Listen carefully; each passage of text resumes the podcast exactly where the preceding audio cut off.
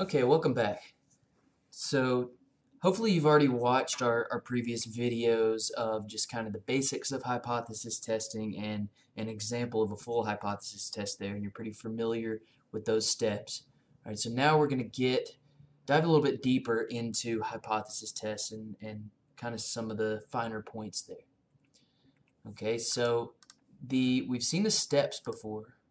Right, we know what to do here with a hypothesis test. We we state our hypotheses. There's two hypotheses, null, alternative, three types of tests, left-tailed, right-tailed, two-tailed, right? And then we, we state our significance level. We calculate our test statistic. This is where we actually use our data, right? Then we evaluate that data either using our critical value method or our p-value method or both. And then we, we draw our conclusions.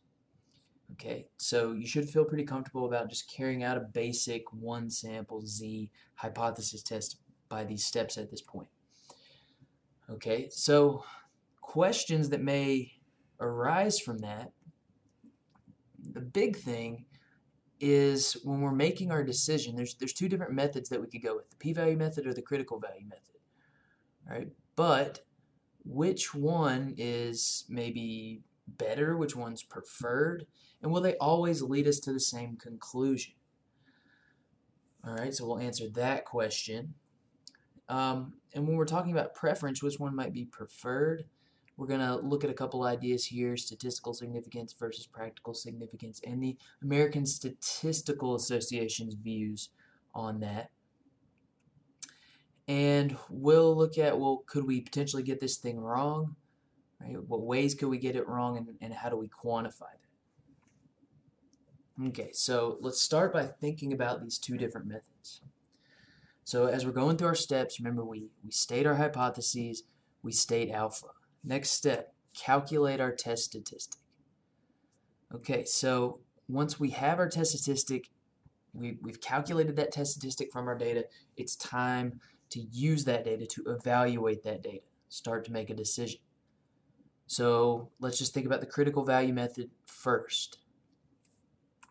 All right, we take alpha, we take the type of test that we have that establishes our critical value. Right, then from our critical value, we, we establish our rejection region, right, and we see does our test statistic fall in our rejection region. Right, that's that's the critical value method, and and some people like that method because it's it's a little bit more visual method. Right, I'm I'm drawing a picture of this rejection region, whatever that might look like. So, so some people, it's, it's pretty cut and dried, and a lot of people prefer that method. All right, let's think about the p-value method. So my p-value is based on my test statistic and the type of test that I have. All right, then once I find my p-value, I then compare that to alpha. And I see is my p-value greater than alpha, less than alpha. All right, so when we're thinking about will they lead us to the same conclusion, maybe you're kind of seeing from all these arrows, sort of just looks like a crayon threw up here, but we see that we're kind of in a big, we're kind of in a big circle, right? So either I'm comparing this test statistic directly to my critical value, which was based on the type of test we had in alpha, or I'm comparing my p-value to directly to alpha, which was based on my test statistic and the type of test that we have. Okay, so really we're comparing the same thing here. Okay, so since we're essentially comparing the same thing, why does it matter which one is which? Well, I think it's nice to do both. And as I mentioned, the critical value method is a little bit more visual. So if you kind of, as you're, as you, if you're a visual person, as you're learning these ideas, right, it might be good to do the critical value method first, then the p-value method right? But in practice, the p-value method is preferred because, well, think about your your critical value method, right? I, I look and see, okay, does my test statistic fall in my rejection region? If so, yes, I reject. If not, fail to reject, right? But my p-value method, I'm comparing it to alpha to say reject or fail to reject, but our p-value method actually gives us a number that tells me how emphatically I reject. Right? So let's let's think about that. So let's say alpha is 0.05, our, our most typical value of alpha is 0.05, and say I get a p-value of 0.04, right? Well, alpha, well, alpha's bigger than my p-value, so I'm going to reject here. But what if I had a p-value 0.00001? Really, really small p-value. All right, even though both of these, yes, I would reject. Okay, I would reject this much more emphatically than I would this one. Right? On the other hand, you know, what if I had a p-value of 0.06 versus a p-value of say 0.82? This is a really, really big p-value. We're not even close to rejecting. Right? This is really good evidence for the null hypothesis, that the null hypothesis is true. This, it didn't quite meet that alpha threshold, right? But that's still a pretty small p-value.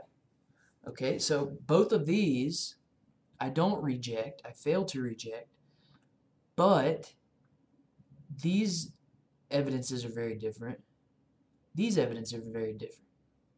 Okay, so a p-value, not only do we know reject or fail to reject, right? It also tells us the emphasis of rejection or failing to reject. All right, so when when used correctly, p-values can be much more useful than the critical value method. Okay. Now some other things to remember when we're going through a hypothesis test. This is a, a good decision-making processes if we do it right.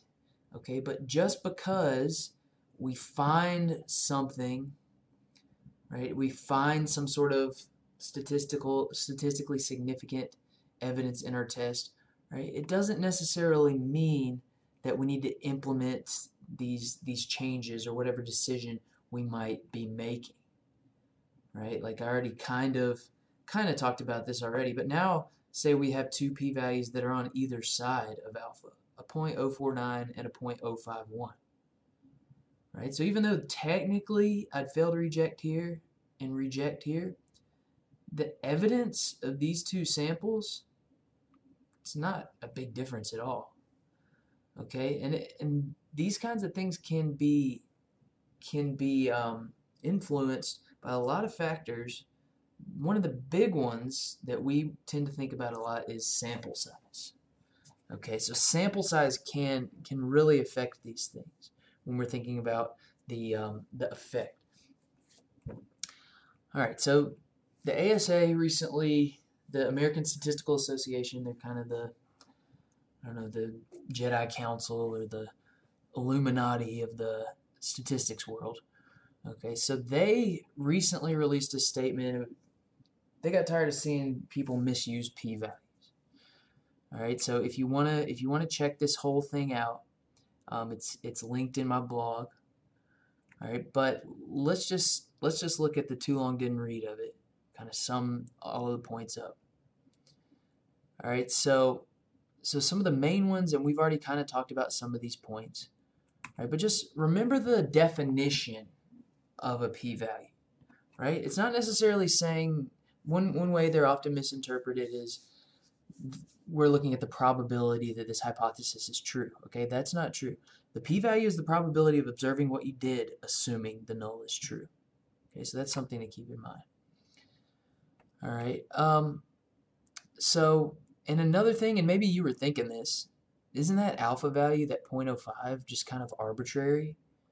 Right? So, a hypothesis testing process is a, a decision-making process right? But when if we're actually using this to make a decision, just know that that, that 0.05 is arbitrary, right? If it's a very important decision, right, maybe I want my significance level to be really low. If it's not such an important decision, and again, this, this has to do with a lot of things like sample size consideration and the effect size that I'm trying to detect. All right, but um, just just some things to think about there. Right, we want good practices. Um, and we also, so I think number five is, is pretty important to us here as well. Right? This p-value, it doesn't it yes, it gives us a number do we reject or fail to reject, right? But it doesn't measure the effect size and it doesn't measure the, the practical importance of, uh, of what we found here. Okay, so these are important things to think about when it comes to p-values. The next thing we want to think about, right, we know, so now we know we got to be really careful with our results, right? And we also know that with any statistical inference technique, there's always the chance that we get some sort of weird sample that leads us to the wrong conclusions, right? What can go wrong with a hypothesis test, right? We're not always going to get it right. So remember our original assumption in a hypothesis test is that the null is true. We'll carry out our test, we'll decide one of two things, we either reject or fail to reject, right? But in actuality, that null is either true or false. Now, we may never know whether it's actually true or false, right? But in real life, it's one of these two options. Our test is going to lead us to one of these two options. All right, so kind of summing all that up, it's either true or false, but our decision is either to reject or fail to reject. So if you think about it, there's actually four outcomes. All right, if I if the null is if the null is false and I reject it, right? That's good. That's how the test is supposed to work. If the null is true and I fail to reject, that's that's good too. That's how things are supposed to work. But what if the null is true and I reject it? I get a weird sample that leads me to that. Or what if the null is false and I reject it? Okay, there we've made an error. Now again, it kind of depends on the case or the or our, our context, but sometimes people ask, you know, well, what's worse, a type 1 error, this kind of error, or this kind of error? Well, it maybe we can answer that question depending on the context, right? But really, these are just two different kinds of error. So that's what we call one a type 1 and a type 2. They're both wrong, but they're both wrong in different ways. Right? So type 1 error is rejecting a true null. Type 2 is failing to reject a false null. Right? So that value alpha is actually, we, we've called it our significance level before, it actually signifies the probability of making a type 1 error, the probability of rejecting a true null. The probability of a type 2 error is denoted by beta. All right, so we know typical values of alpha are 0.1, 0.05, 0.01. Typical values of beta that we like, you know, anywhere from, and it depends on what we're doing, but anywhere from 0.2 to 0.1, something like that, and even lower would be would be great. But, okay, so imagine if I had a value of beta of 0.1 and a value of alpha of 0.1. It'd be easy to get those mixed up. So usually if we're reporting the results of a hypothesis test, we say, okay, here's what I found. I had a significance level or alpha of, of this, and I, the power of my test was this. Right? We don't usually report beta, we usually report the power of your test. So if good values of beta are 0.2 to 0.1, good values of the power of, of a test would be 0.8 to 0.9. All right. So the calcul now alpha usually is something we have in our mind or that we're given in the problem. Right? 0.05 for whatever reason is the generally accepted one. But beta, that's something that we have to calculate with a, a lot of other factors going on. So I'll, I'll make another video on actually calculating beta. All right, but so let's so let's think about these in some examples. So what about our criminal justice system? We know the idea is you're you're innocent until proven guilty. All right, so you walk into a courtroom, the null hypothesis is that you're innocent. The alternative then is that you're you're not innocent. Right? But when the when the court makes a ruling, what do they say? They don't say innocent and guilty, right? They don't. So if we say they're not innocent, we, we call them guilty, but they don't say guilty and, and innocent. They say guilty and not guilty. It's kind of like saying reject and fail to reject. they're saying, okay, it's the job of the court to bring enough evidence against you to overturn the null of innocence and say you are guilty. But just because they didn't find enough evidence to say you're guilty, it doesn't mean you're innocent. Right? It just means you're not guilty for now. Okay, could they make an error? Yes, courts courts make errors, right? A type 1 error rejecting a true null, right, means an innocent person got convicted. A type 2 error, that means you got away with something. You committed the crime, but you got away with it. There wasn't enough evidence to reject. Okay, so again, back to the question, well, which one's worse, type 1 or type 2? I don't know. That's that's a little too philosophical for me. Uh, convicting a innocent person or letting a guilty person go free. It's not that one is worse than the other; they're just different. All right. What about a like a medical test? All right. If you if you're getting a test at the doctor, right, the null or the initial assumption is that you don't have this disease or condition or whatever you're being tested for. For the alternative is that you do have it.